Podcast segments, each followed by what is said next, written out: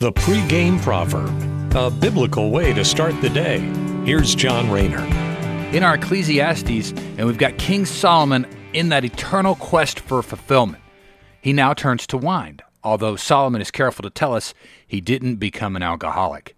It sounds like he was just trying wine out, but needless to say, he did not get any higher level of enlightenment from wine either. Ecclesiastes chapter 2, verse 3, the first half says, After much thought, I decided to cheer myself with wine. So from wine, doesn't find anything doing there, he now turns to ignorance.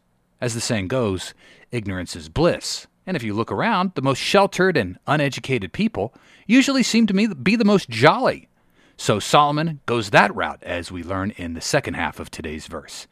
And while still seeking wisdom, I clutched at foolishness. In this way, I tried to experience the only happiness most people find during their brief life in this world Nothing doing there either. King Solomon has tried both wine and foolishness today, and as the U2 song sings, I still haven't found what I've been looking for.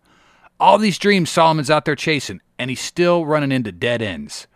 Christ is the only way, the only path forward, and we'll learn that towards the end of our study of Ecclesiastes. Thanks for listening. Have a great day. Take care, and God bless.